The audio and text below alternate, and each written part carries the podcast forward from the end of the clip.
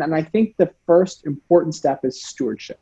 Um, you know, there are a lot of causes out there. There are a lot of people who ask for money from everybody, and I get that. So, you know, instead of always just asking for money, reminding, engaging, checking in on our supporters is going to be something that pays dividends 10x in the future even if they don't right away. So i think stewarding our donors is, is going to be is a really important step especially right now when people don't know how and what they can give Hi, everyone. Trista McIver here, Program Advisor at AMC NPO Solutions. Today on the Strategic Nonprofit, we will be discussing NPO software, in particular online fundraising management. Due to our worldwide pandemic of COVID 19, many, if all, not for profit organizations, associations, and societies have been financially affected. They haven't been able to run, say, their annual revenue generating events, which has created challenging impacts. I have invited uh, Nejeed Kassam, the CEO and founder of Keela, on the podcast today. Nejeed will share his experience in the NPO sector and also share some ideas on how not for profits can stay financially su- sustainable. So, welcome to the podcast, Nejeed. Thank you so much for having me. Um, I really appreciate being here and sharing what little wisdom I have with, with all your wonderful listeners.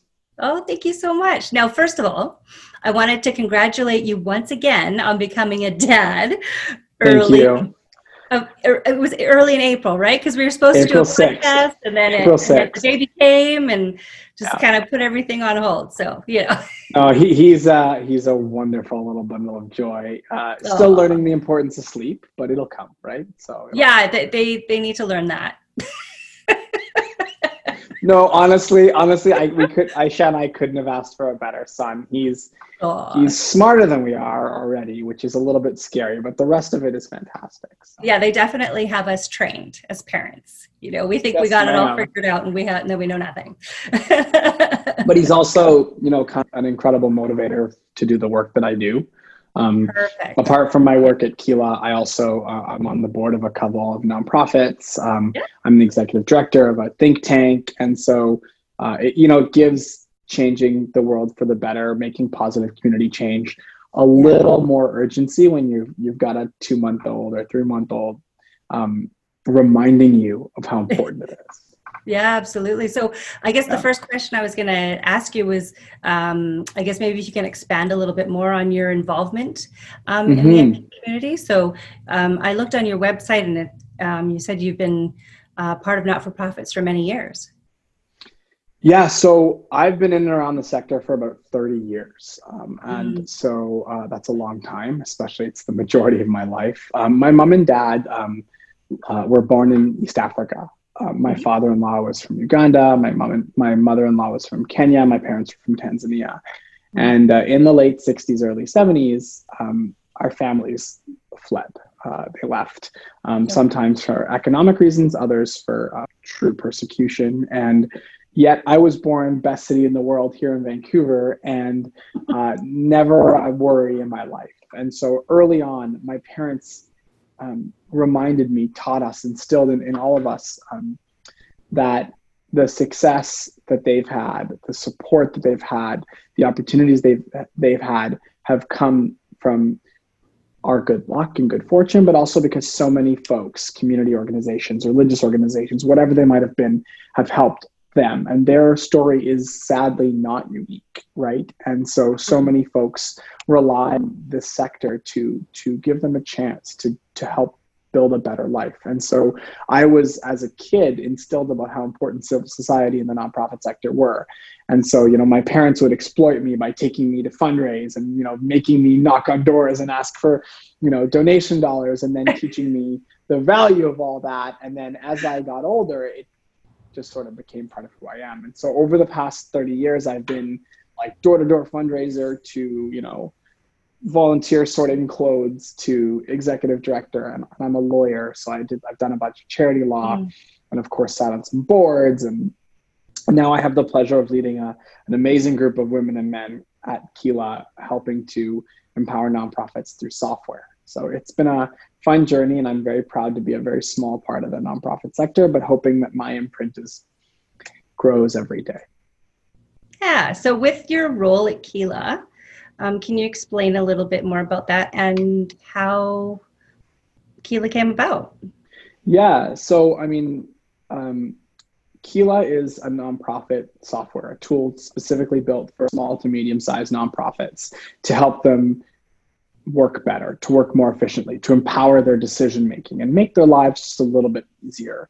Fundamentally, Keela is a CRM or you know database software. It's a, oh, it's right, where, yeah. where, you track donors and stakeholders and volunteers. Mm-hmm. Um, it, it's a donation platform and a fundraising platform. It does all the legal compliance work for organizations around donations. So you know, Keela is CRA certified. It's IRS certified. It's Australian Tax Office certified. And so you know, being a lawyer, that's really important to me to help organizations do that kind of work. Saves them a ton of money, but also takes that headache off.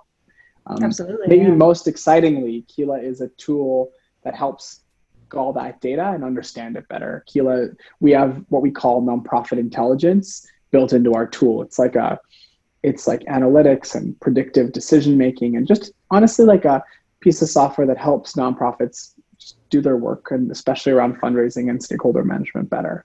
It started because I was frustrated. I was sitting on board of an organization when I was starting my legal career in Toronto and we couldn't find really great software. And so I said those words that every entrepreneur always said, I could build that.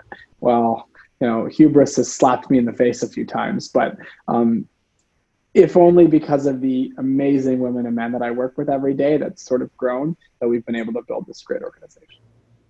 Oh, that's a wonderful story.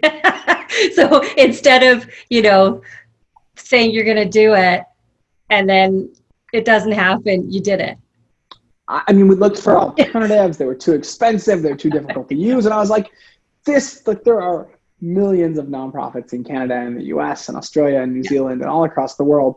Why can't, well, it wasn't Keela then. It was just like my crazy idea yeah, right. sol- solution. And I think it's emblematic because the word Kila actually pays homage to my family's roots in East Africa. Kila mm-hmm. is a, the word Kila Kitu means everything, or Kila Mtu means everyone. So Kila means every or all. It's an inclusive word in and of itself. Mm-hmm. The idea that yeah. our software, you don't need to be a $25 million a year nonprofit to have transformative tools. And so Keela is for everyone. And I think that's that's a big part of who we are. And through the ease of use of the tools or whatever it might be, that's kind of in our DNA. Excellent. Well, thanks. So right now for associations, um, what would you suggest for them on how they can get um, donations in this current situation we're in?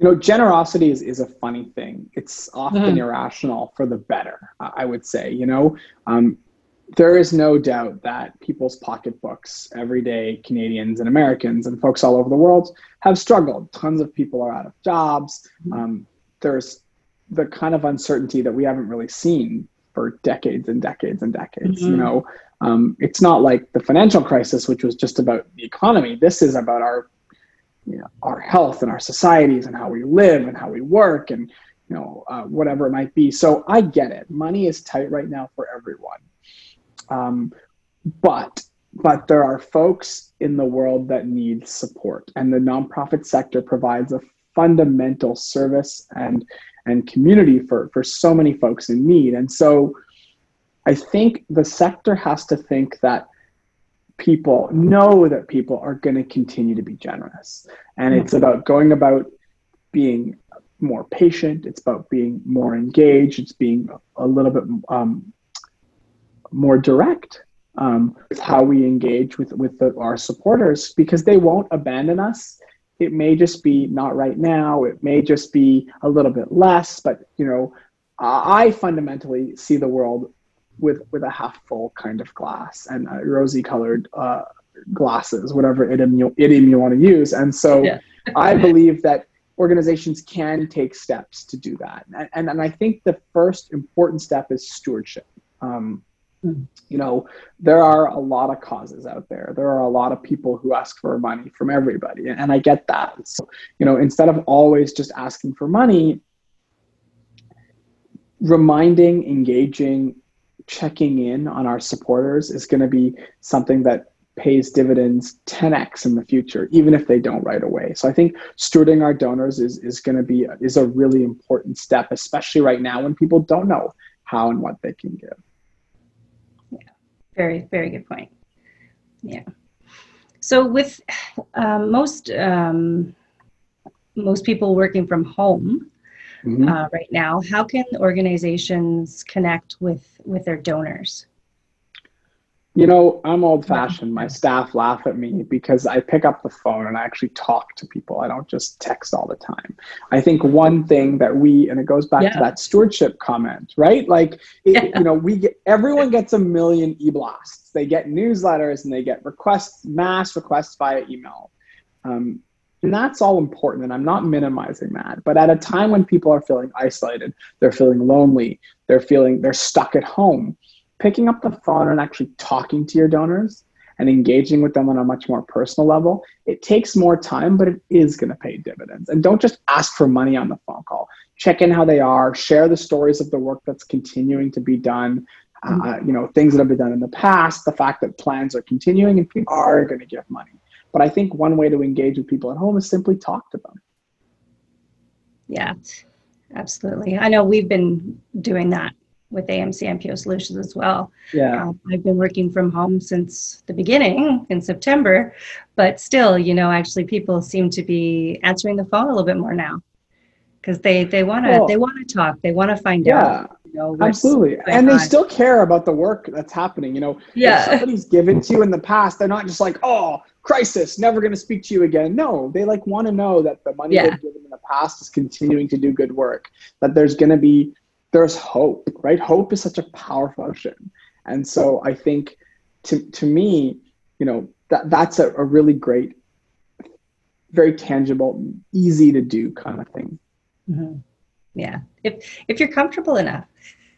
Some, some people aren't. Some people sure. absolutely. are absolutely. comfortable at, you know, sitting behind a desk, but I absolutely agree with you. And so does Tom, my, um, the managing director you know mm-hmm. he says me get on the phone get on the phone make connect you know connect with people that's just the way well especially because people are feeling lonely right now like you know yeah, it's, absolutely, it's yeah uh, and and all stuck working from home and those of us are lucky enough to have a job still and so right and i yeah. and i think again donors are people i think that sometimes they're not just machines that give you a check they're they're people, they're human beings, they're struggling with this too. And they also yeah. can find light and hope, like I said, in the work that tons and tons of organizations are doing every day.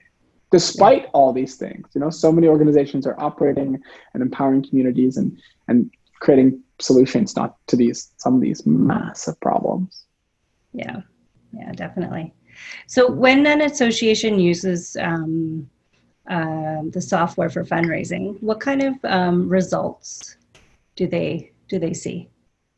Yeah, you know, I'm biased, so I, I want to answer that question and not talk about Keela, and then I will talk about Keela. You know, because it's okay. Job. Thanks for your honesty. you know, I, I, call it like I see it. Um, I want to talk about the transformative power of technology itself. I am not a technologist. Yeah. I want to be really clear. I still write with a fountain pen every day. I'm a I'm a luddite. Okay, but but um, I think one of the incredible things about technology is it has the ability to level the playing field. So, you know, mm. it can do things that folks with way less resources are able to to to do, you know, even though they wouldn't but for that technology. So, you know, it's it to me tech across the world, across the field, inside the sector, outside the sector, doesn't matter there is a transformative democratizing aspect to technology. And so for nonprofits to adopt, embrace, engage technology as a mechanism for helping them do better to do, you know, is incredible. And it's so important. And and and the folks, my honest to God belief is the folks who don't embrace the tech are going to be left behind. I really believe that. And we're seeing that especially now with COVID the rush yep. to online fundraising, the rush to recurring donations, the rush to, the rush to. These are things that I've been talking about for five years, right? But now it's not an I told you so moment. This is a tragic thing. However, however, you know, organizations have to be resilient to change. They have to be resilient to whatever's happening out there. And it's and, and this is this is happening whether we like it or not, right? And so I think um, I think tech and adopting that technology is really important. And you're gonna see results. You know, organizations implementing technology it doesn't have to be fancy, it doesn't have to be expensive, it doesn't have to be complicated, but it can save time, it can automate processes, and it can help you increase create abundancy, right, of time and of money. Mm-hmm. Now, I did say I was going to talk about Keela because I am going to talk about Keela for just one second. And that's to say, look, we've been really blessed. We've got thousands and thousands of people using our tools. We, you know, millions and millions of dollars every year flow through our platform. We don't take any cuts or anything like that, but you know, our customers are able to grow quite significantly in the sort of year first 18 months. Hmm. Why? Because they put a donation form up, because they're able to steward their donors, because they listen to some of the insights we're giving them, like, you know, Keela's tools help you to suggest when somebody should be giving or how much they should be giving or there's all these really cool insights. You add to the transformation of to, to digital to engaging with the power of the, the, the automation you know things like receipting that can be automated all these kinds of things. That gives you time to do more work. The more good work you do the better you know the more you can share it the more you share it the more you're going to generate more donations. So you know i think i read a data point somewhere that we did a poll of our customers and only the people that answered so i can't promise it's everyone something like in their first year or two years of using Keela, their donations went up like 30 35% yeah. Wow. Now it's not hundred percent of the orgs. I want to be clear, but it is very clear that embracing technology and, and in this case our technology can make a huge difference. Right. Right. Yeah. Just keeping things organized. I know I. Mm-hmm. Was helping run an, another not for profit, and I had to manually do all the receipts for the healthcare fees and all that stuff. And then I'm like, hey, well, what if it gets lost? And then those families don't have that because uh, the mm. organization closed and unfortunately but but yeah so i i've been on a board and i think automating automating sort of a lot of that yeah. right like how do you automate it how do you make folks like yourself both paid and unpaid volunteer uh, sorry both paid and unpaid staff just make it give them time to do their other parts of the job not nobody gets into the sector to do admin yeah. Like nobody wants to like, oh, I'm gonna go change the world by doing paperwork. Like I've never heard anyone say that in my life, right? So, right. yeah. Hopefully, uh, this can um, our tools or or any great piece of technology can help to to minimize.